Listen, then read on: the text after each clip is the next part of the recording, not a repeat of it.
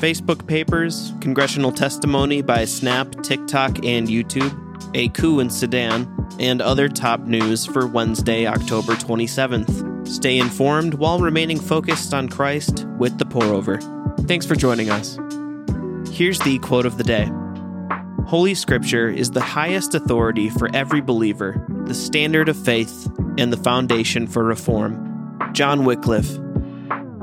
Let's jump right in with some espresso shots.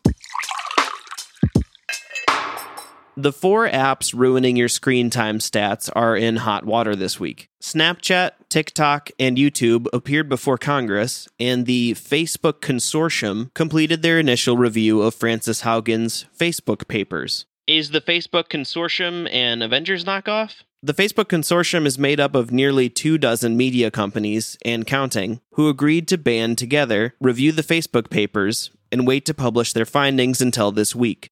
Remind me again, what are the Facebook papers? Frances Haugen, a former Facebook employee, blew the whistle three weeks ago and accused the company of choosing, quote, profit over people, unquote, in areas of mental health, COVID misinformation, hate speech, and even human trafficking.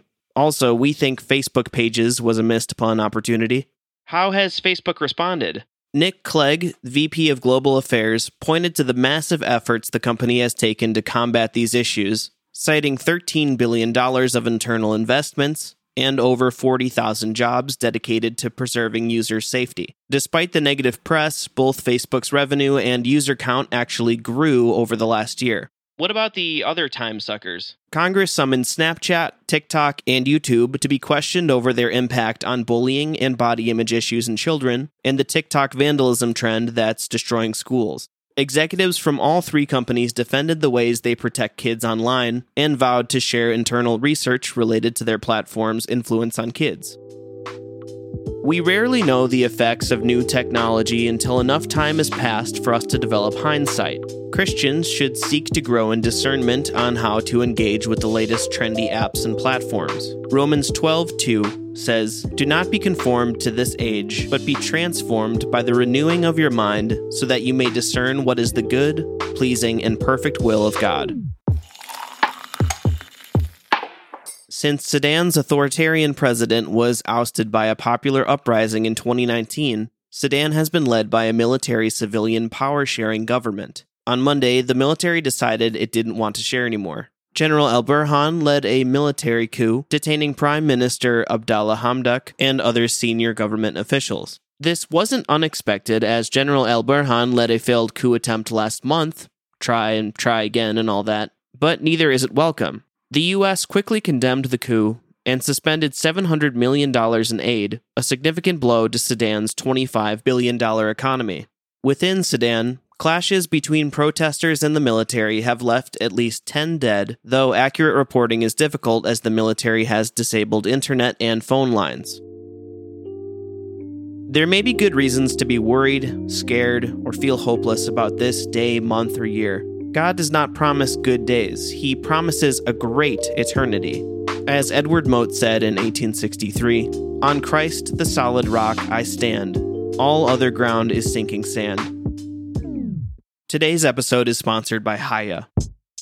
While Fred Flintstone may have been fun to watch, his vitamins were surprisingly unnutritious. As with almost every children's vitamin, Mr. Flintstone's vitamin continues to be candy in disguise, filled with sugar, weird dyes, and other gummy junk growing kids should never eat.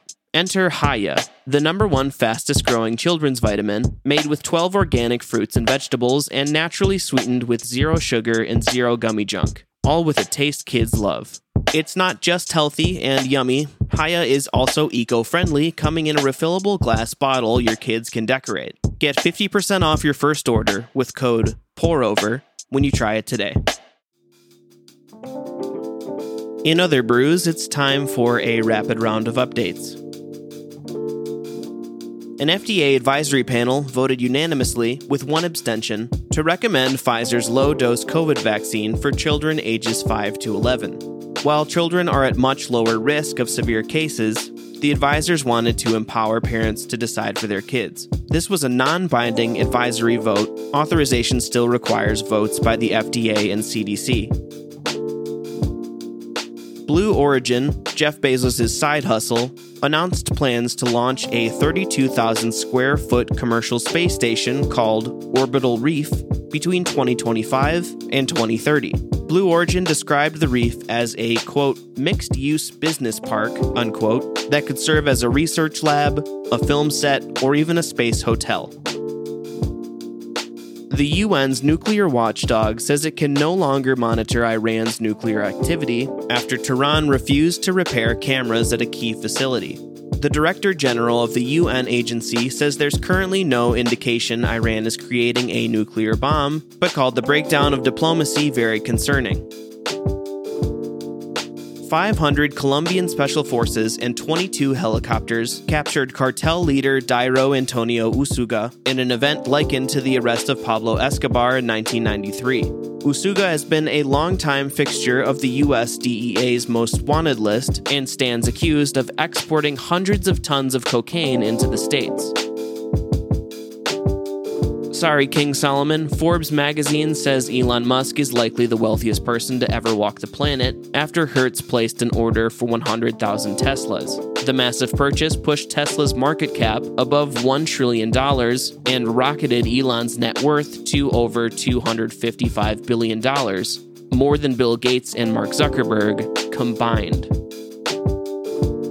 That's all we have for today. Thanks so much for listening. And a special thank you to our TPO baristas who make this podcast and our newsletter possible. TPO baristas are those who choose to pay for what they could get for free. If you'd like to become a barista and support this podcast at a deeper level, go to thepourover.org slash barista. If you've made it this far into the episode, our guess is that you've enjoyed it at least a little, and we would really appreciate it if you would leave us a five-star rating. If you're on Apple Podcasts, just scroll down until you see Tap to Rate. Otherwise, we will see you on Friday. Have a great day.